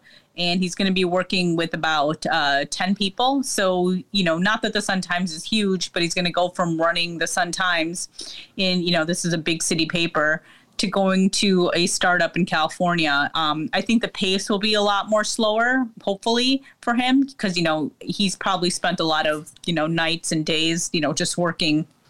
Um, so he's leaving us. Um, his last day is uh, next week. I think uh, after October first. I think October second is his last day, and then he's leaving the next day. So less than a week, he's going to be gone and it's it's definitely sad. Um, I'm happy for him, and I, as I mentioned to you, and you didn't know, he's married to a former Sun Times reporter and a former uh, Tribune uh, travel editor. And she took she had basically left the Tribune recently, and both Chris and Lori are big outdoors people, so I'm sure they'll it'll give. Chris is always trained for like triathlons and marathons, and you know I know one of the things with um, his new job and just running things at the Sun Times, he told us that he didn't have that much time to do that. So I'm thinking in California, they'll have a lot more open space, and he's going to be riding his bicycle, training, running. doing. So it, it is definitely sad. It's definitely sad. Um, some of us are going to a going away bash for him tomorrow for so we'll, it's outdoors for anybody who's wondering and so i'll get to say goodbye to him formally well, he's uh, he came on our show a couple times. Uh, he was always good to our show. But I gotta say this: I always thought Chris Fusco was a Chicago guy, but you give me a year in California, be like, hell yo, Rummana, yeah. I'm eating these berries, man. He is a Chicago guy. I mean, he grew up in the south suburbs, and I think Lori, his wife, also Lori Rackl, also grew up in the suburbs somewhere. So they're all they're Chicago area people, which I was kind of shocked. I know you, I know you're I, people from Chicago usually don't want to leave, but California is nice, and I'm. I don't know, man. There's a lot of. He's going right in the middle of a bunch of forest fires. Chris, make yeah, sure you got that forest fire. And sh- I mean, I, I, don't know if he reads the newspapers. He's gonna be running a newspaper, but there are a yeah. lot of forest fires. Chris, best of luck to you. And I'm gonna say this uh, as an outsider looking in. My beloved Bright One the Chicago Sun Times. Been subscribing it to it since before Rummana Hussain was born, uh, and it was uh, a couple times I thought it was about to die and I always give I give a lot of shout out to Bob Reiter, uh, the Chicago Federation of Labor, kicking in money to uh, keep it going. Uh, Edwin Eisendrath, you can, you get a lot of love in the newsroom, but Edwin Eisendrath stepped up to keep the Chicago Tribune from being purchased by the tribunal, and which who would have killed Sun it? Times. sometimes Yeah, my bad. They kept the Sun Times were being purchased by the Tribune, uh, and who would have killed it? You know it. I know it. And Chris was part of the the uh, the team that really did a great role in keeping the Sun Times going with um, tremendous budget constraints and just of all the crises we've been. So, aside from teasing him about his love for triathlons and how he's going to go all California on us uh, in a little while, I want to thank Chris Fusco for doing a good job uh, with all those other names that I mentioned uh, who kept the Sun Times going. And now it's up to you, Rummana. It's up to you. uh, that then then it'll probably go.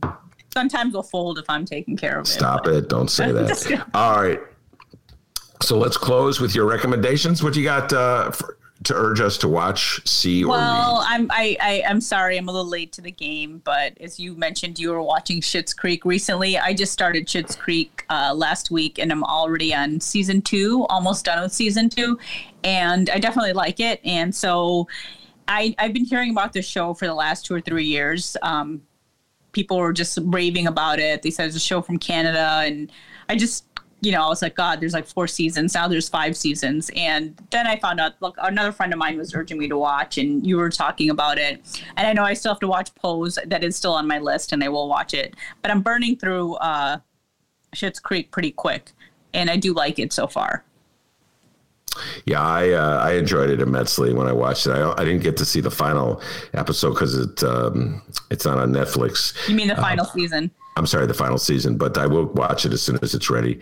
Uh, so yes, enjoy it, and uh, it's a lot of fun to watch. I I, I got to tell you, Pose is so much better than Schitt's Creek. Really? Y'all. I think Pose is it's so many levels. Uh, the best show I've ever seen streaming, uh, in my humble opinion. I don't know if you saw this. I'm really interested in seeing this movie. Uh, Richard Roeper wrote about it in today's oh, Bright One. The Chicago Seven. Yeah, and gave it four stars because one of the best movies. And I'm I'm I'm older than you, so I remember the actual trial oh. and. I know. Actually, when I was in high school, one of our teachers showed us a play based on the Chicago Seven, so I'm pretty aware of it too. Yeah, I'm definitely going to watch that. I'm probably going to have a uh, discussion. I may uh, actually drag Rummana. She's never participated in one of our group talks about movies. Oh, I know. Uh, That's that would be fun. Mums. Yeah, you have to watch it though. It's, you, it's I uh, I told Maureen O'Donnell. She goes, "Well, I read the review." I go, "That's not good enough. You got to watch the freaking movie." It's I read Richard Roeper. What, what what good is that?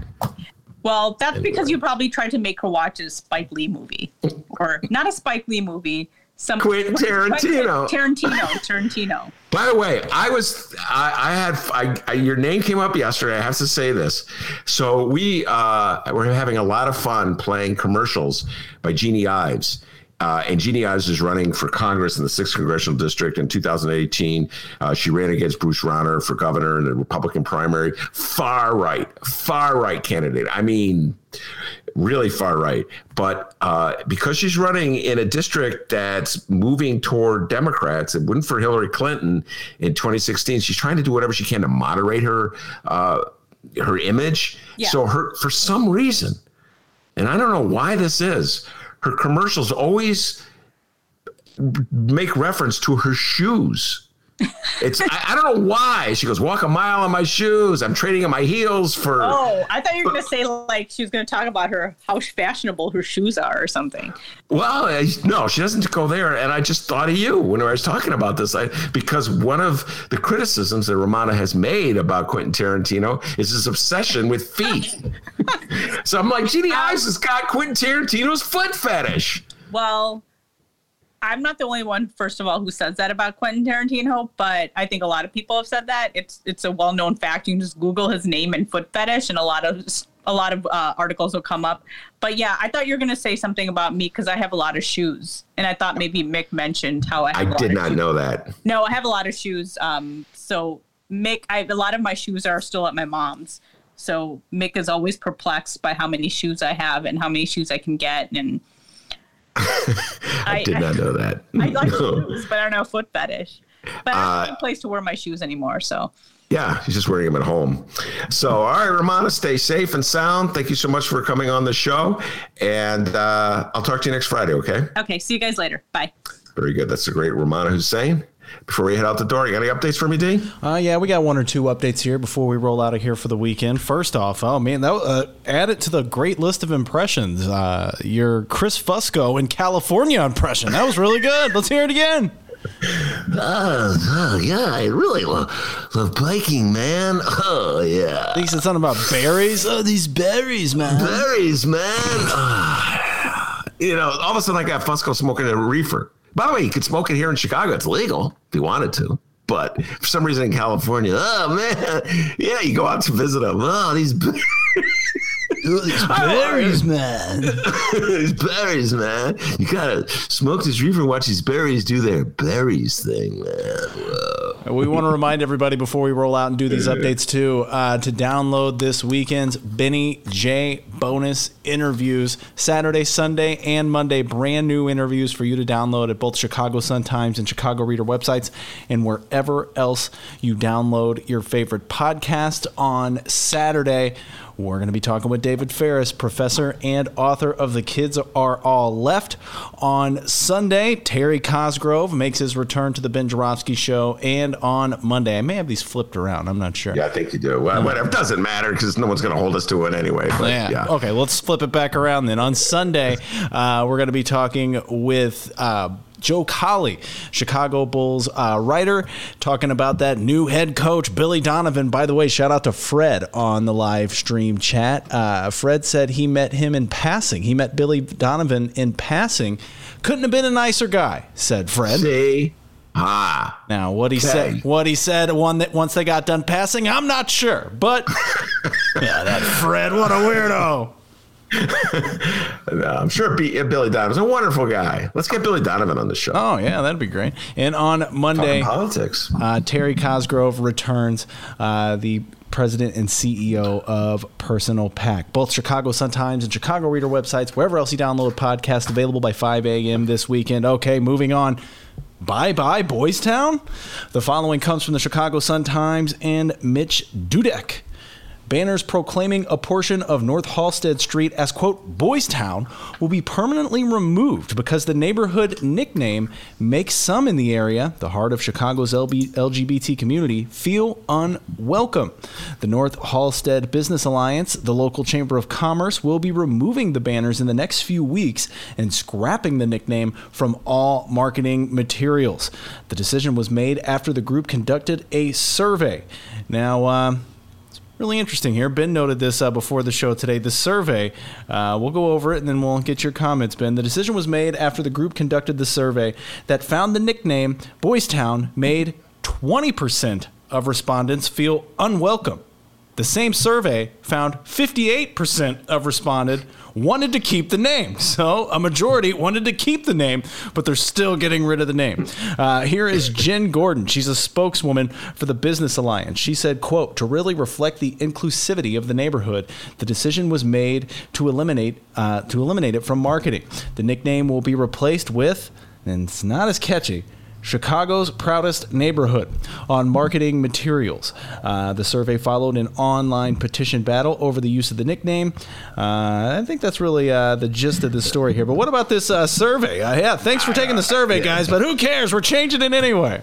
Yeah, no, that's the part I talked to Dennis about this morning when we were talking, uh, doing our pre-show preparation, which is a long and daunting challenge every morning we go through to prepare this show. Uh, I just have fun with this. Deal. Look, I got no horse in this race. We've talked. I actually think we had a conversation about this before. People are offended by the name. You get rid of the name. It's an offensive name to people. Uh, move on. It served its purpose. The name. Change the name. I'm just saying. This, this is almost like Donald Trump math. You know, again, I just want to point out that mathematics is not my strong suit. Uh, I'm no Dan Biss. But 58 is more than 20. So I'm saying, guys, I mean, most of the people said keep the name. Only 20% said get rid of the name. 58% keep it. So just curious about the mathematics. You know, I don't, I don't believe you. I'm texting uh, Dan Biss right now uh, as we speak. Here is 58 more than 20. Just sent it. Yeah, just to run it by Danny, okay? He knows, D, because he's really good at math. Okay, we got the response. Yes, 58 is more than 20. Thank God. Okay. Th- thank Dan Biss first, would you, D? Thanks, Right, Dan for Biss. mayor, by the way, of Evanston. Yeah. Good luck in your mayoral run, Mr. Biss. Uh, Yeah. now, see, I will bet you if Dan Biss in that race for mayor gets 58% of the vote and his opponent gets 20%, Dan Biss will be declared the winner. Unless, of course, Evanston's mayoral races are like the United States presidential races, in which point the guy who got the 20% will be declared the mayor. That's how we do it in the United States, D. If you lose, you win. Got that? All right. So that's why I'm saying it seems like the people in uh, Lakeview kind of have that Donald Trump math. The losing, the loser in the poll won. Anyway, then I don't have a horse in that race, so change the name. But I'm not, but of that, I keep saying I don't have a horse in race. I'm not quite sure. Chicago's proudest neighborhood. I don't know, man. Whatever. Yeah, and also, uh, you know, that the neighborhood's kind of ruined by uh, all those Cubs fans. So you know, I don't know. Yeah, I remember when people were upset when it was called Wrigleyville. Call it Cubbyville. Was uh, a lot of people were upset, like Wrigleyville. And uh, so, anyway, twenty percent to fifty-eight percent. Ah, maybe they should redo the poll. All right, and we got. Uh, D, do you have another update? No, go ahead. I was just going to say, Say that uh, there there was another article that I was going to uh, refer to before uh, Rummana uh, came on the show, uh, and I just Oh yeah, uh, we was- let me get teased it. Oh, give these listeners what they're what they're waiting for. So this one really de- uh, probably deserves more time than I have for right now, and it gets into the intricacies of Chicago budgets and negotiations. And I know a lot of our listeners are from out of Chicago, so they may not be interested in it as soon as I say that. Uh, and everybody's freaking out over the uh, pandemic and the election, and Donald Trump saying he won't step down, uh, and Donald Trump abusing the uh, memory of Ruth Bader Ginsburg by immediately filling her vacancy with someone who will try to undo everything she did. I understand these are all pressing issues, but there's negotiations going on between the city of Chicago and the Fraternal Order of Police, the, whose president is John Catanzara, uh, who is one of the most prominent Trump supporters uh, in the city of Chicago. Uh, very proud of that fact that he uh, wears the MAGA hat with pride. And uh, Catanzara is a favorite of the Chicago Sun Times. Uh, we always have fun with this, or at least I do. How many times his picture is in the Sun Times? Well, D, I was paging through, and there he is again. A good looking young man, Johnny C. Okay? Johnny C. Uh, They love him at the Bright One. All right. Uh, and he's outraged. Uh, he wants a 17% raise over four years, retroactive to 2017. It's a complicated story. I don't want to go into all the details, although I find the details fascinating. Uh, uh, is pressing his case, uh, and he says he, he gave a take it or leave it offer to the city on the on the 17% pay hike. But the part that I find interesting, he loves Donald Trump. He wears the MAGA hat with pride. He's open about it. He once posed with a picture. He's holding a sign. He go, "I love the president." In the Tribune. Oh, wait a minute! Picked up the wrong newspaper. Sorry, D. Uh oh. There we go. Good thing I got my newspapers here.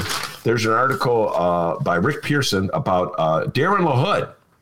And we talked about Darren LaHood the other day. D, he is We the, met uh, him. representative. Meet the candidates, right? We met Oh, him. Right. Oh yes, metaphorically. Come on, go along with the bit, please. Yeah. Wait, and, okay, I'm all mixed up now. Just help me out of here. Uh, it's all the reefer I smoked in the 70s. When we do meet the candidates, is that the one where we get in the car? Yes, that's the one where we get. Okay, you love that bit. I can tell. Hold on. Got the money for the tolls. Just had to do it. Sorry, D. The one where we get in the car. Yeah, I lo- I lo- I do love that bit. And one more time, Vilma. I mean, the sound production, the editing, just it's brilliant work. And you do a great job. You and the whole sound production team, all 10 of you in the sound production unit. All 10. Do it. Yes. all 10 of you. Ben Joravsky show. Man, guys, if you could see the staff we have that puts this show out. I don't know. Are we, are we up to 50 now, D? 50 full time employees? Sure. Putting out this show? Sure. Yeah, that's how many.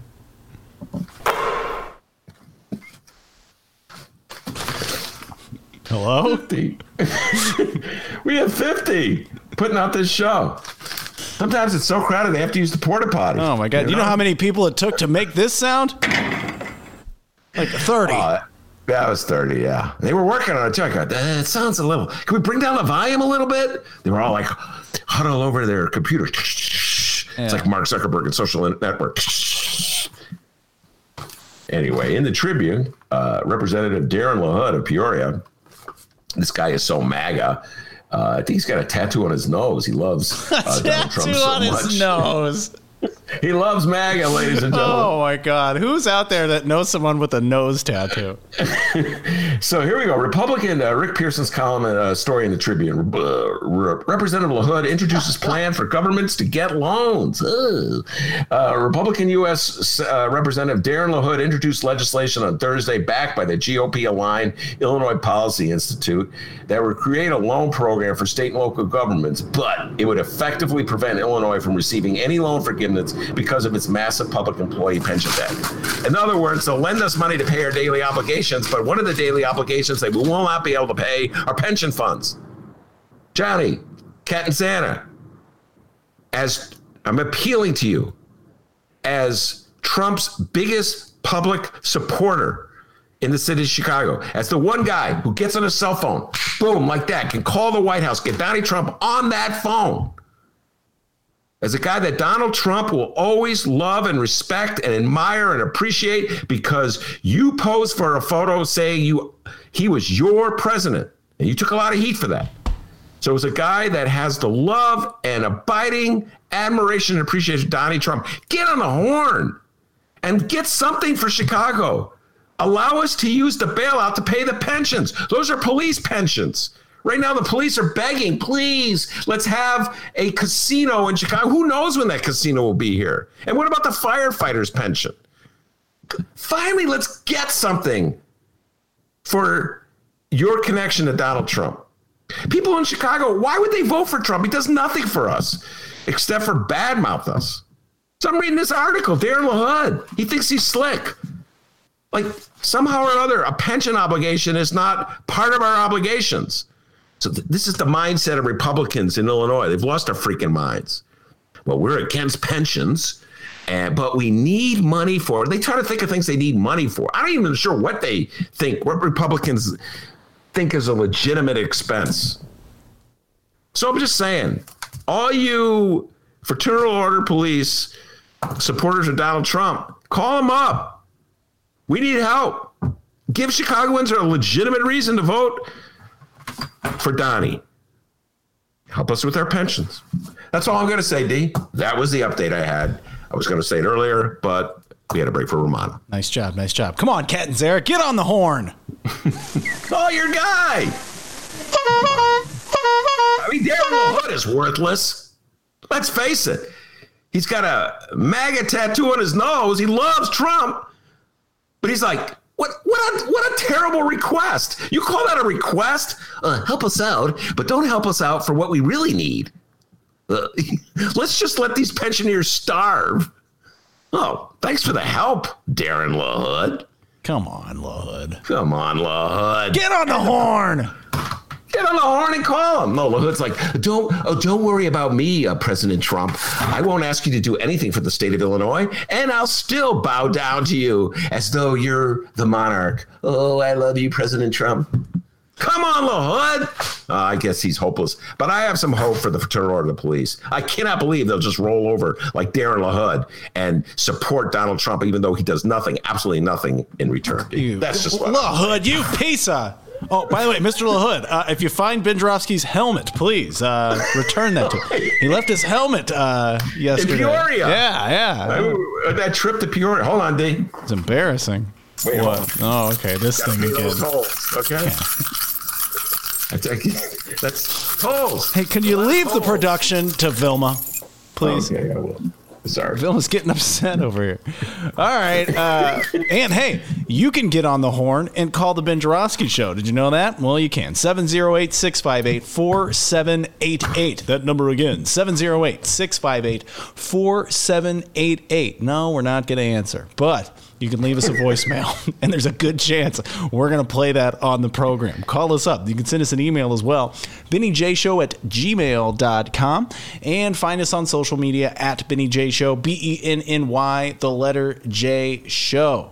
Get on the horn. Hit us up. Uh, by the way, I just got a text from uh, Rummana telling me, yes, showing a picture of the flyer. MAGA, it says. It says September 26th, Village Green in Northbrook, Trump rally. MAGA. These are the Trumpsters. We're MAGA, we're proud.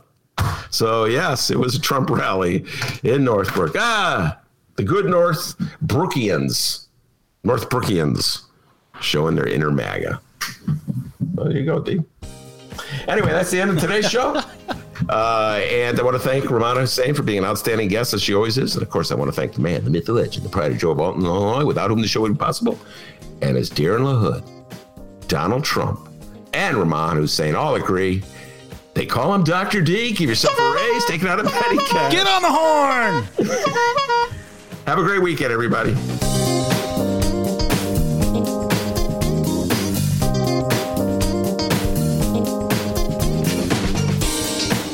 Face coverings. Face coverings.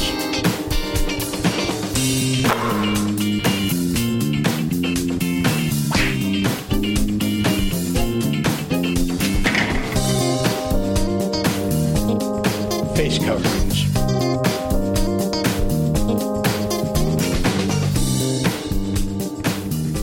Face coverage.